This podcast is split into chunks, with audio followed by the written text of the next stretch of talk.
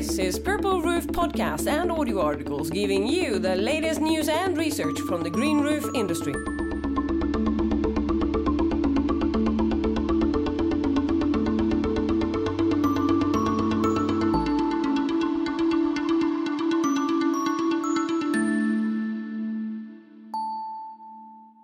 My name is Anna Zakrisson, and this is the audio version of Oscar Warmerdam's article Green Roof ROI What's the Deal? Why the tension is the green roof ROI. Almost all green roofs are sold in regulatory environments where there are incentives and rebates, but mostly requirements to build green roofs. Often, the million dollar question is dodged. What is the real economic benefit of building a green roof? How is it possible that in Washington, D.C., more or less every building has a green roof, but just over the border on the other side of the street in Fairfax County, one rarely sees a green roof built voluntarily? We'd like to take a close look at this from a purely economic perspective, without the environmental or architectural discussion, just the pure finance. In the end, most green roof customers are not eccentric billionaires with millions to spend on good, uh, do good stuff. Sure, it's fantastic if we can help the environment, but to be honest, most of us simply can't save the world on our salaries. We must get something out of the investment. How is it possible to do good and get a return on your investment when it comes to green roofs? Continue listening to understand how. Green roof secondary benefits. Most people look at a green roof and see the following benefits. On a building scale, the aesthetics. A green roof sure is pretty. Bees and butterflies? Well, that's nice. For the bees and butterflies. Doubling the life of the membrane? Well, at least this gives some economic incentive. Energy savings?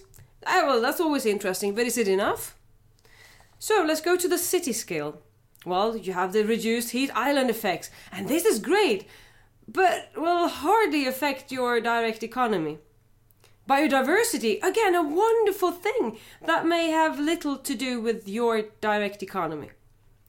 Fewer combined sewer overflows, less flooding of the city, the same there.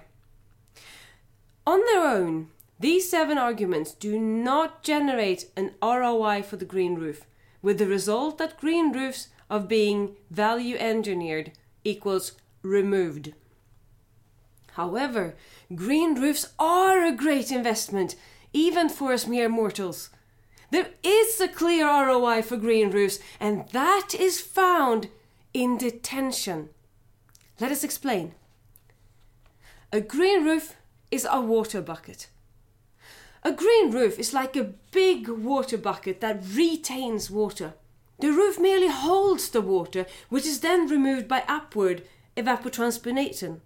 Well, at least that's the dream scenario. That's not always what happens. If the green roof bucket is full, only evapotranspiration can empty it out again. Hence, one can say that the maximum retention capacity of a green roof is equal to the maximum evapotranspiration of that roof. Stormwater retention is a static event. There is no element of time. Retention works well for about 80% of routine rain events, as most often there is enough time between rain periods to empty out the green roof bucket through evapotranspiration. The rub is that those 80% rain events only equates to about 50% of the annual rain volume. The other 50% of that water that is not retained is called detained water or detention. Why can a roof not retain 100% of the water? Well, that is for a rather simple reason. A green roof becomes an instant pipeline once saturated. This is what happens in those cases when we get a second rain event. We call that the second day storm. It might even rain several days in a row. Rain events that are extra large, like 10, 20, 25 or 100 year storms, cause almost instant outflows. And that water, it must go somewhere. These are not routine rain events. These are large or even massive storms that cause flooding, erosion, and pollution. Thus, temporarily holding or detaining this 50% is most critical. And as it turns out, traditional green roofs are not so good at managing this aspect. In order to handle the other 50% that is not retained, the civil engineer builds a second bucket.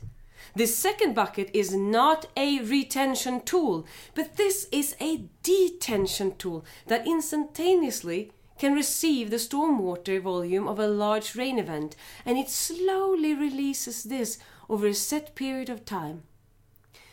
In short, detention is stormwater volume released over time. So how do we deal with that second bucket? The second bucket often sits at grade either in the form of a tank or in the form of bioretention, such as a dry point. This second bucket works all the time due to its pre-designated detention release rate. Think of a bottleneck with a release rate of say 255 liters per minute, for, for instance. Now, this second at grade bucket is potentially less costly than the green roof, but unlike the traditional green roof, it works 100% of the time. The main drawback is that this second bucket at grade is taking up space that could be used for alternative development. One then wonders why one would invest into a stormwater solution that has two buckets, a green roof and an at grade solution when the one at grade bucket would suffice. Well, that is what we see the most. Cities have an incentive to require for building owners to build green roofs because green roofs are known stormwater volume reduction tools. They help the city manage and minimize the annual volume of water. But the city passes on the cost of the green roof to the building owner. For understandable reasons, the green roof cost is thus perceived as a tax. To be honest, because a traditional extensive green roof has no clear ROI, most often it is only the wealthy do-gooders that could do both buckets. The moment the city doesn't require the developer to build a green roof, most building owners opt out and VE the green roof. There is, however, a double bucket approach for a green roof with a clear ROI, and this solution is not green but purple. You should invest in that green roof bucket, but not in the way you might think.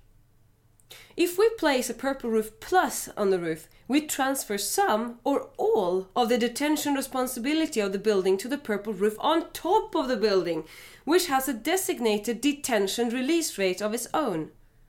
The result is that the underground tank can be reduced or removed and this allows for lower excavating costs or even extra parking. And in some cities, parking generates $10,000 per year in revenue. So, over a 40 year lifespan, a single extra parking spot generated by the Purple Roof Plus can pay for the green roof many times over. Or, the bioretention area can be reduced or removed. And this saves cost and allows for development and perhaps even a freestanding Starbucks in place of it. The value of the saved space and the lower construction cost will pay for some, if not all, the Purple Roof cost. This is the ROI of the Purple Roof Plus. Now, finally, we see that once the green roof bills are paid for with stormwater facility savings at grade, the seven secondary benefits put some nice icing on the cake. Now, add the secondary benefits to this detention strategy. There are also additional savings for the owner. There will be an estimated 5 to 10% energy savings from an additional insulation impact perspective combined with a lower intake temperature when air handles are placed on the green roof. There will be an extra real estate value due to the green roof visceral impact, and this often 5 to 10% higher rent for units facing a green roof. There will also be a doubling or tripling lifespan of the membrane, replacing a low cost roof membrane cost between 4 to 8 dollars per square feet, which is about 0.09 square meters, every 10 to 15 years. Those are real savings for the owner. The owner also has the other additional benefits. It's easier to sell or promote the sales or rental units with a green roof as a PR tool And now the bees and butterflies are a great selling point. And lastly, long term, the owner can avoid rainwater tax. A lot of cities already have this rainwater tax or will get it soon. And anyone with a Purple Roof Plus investment will be protected from this as the release rate from the roof already matches pre existing conditions. Every roof, every building, every city, and every situation is different. For good advice on the matter, don't hesitate to contact our experts for tips and advice. And thank you so much for listening. So, as, as I already said, if you have any questions, you can contact us per email at info at purple-roof.com or through our website contact form. And don't forget to subscribe to us. You can find us on all the major podcast directories and follow us on LinkedIn, Facebook, Twitter, or YouTube.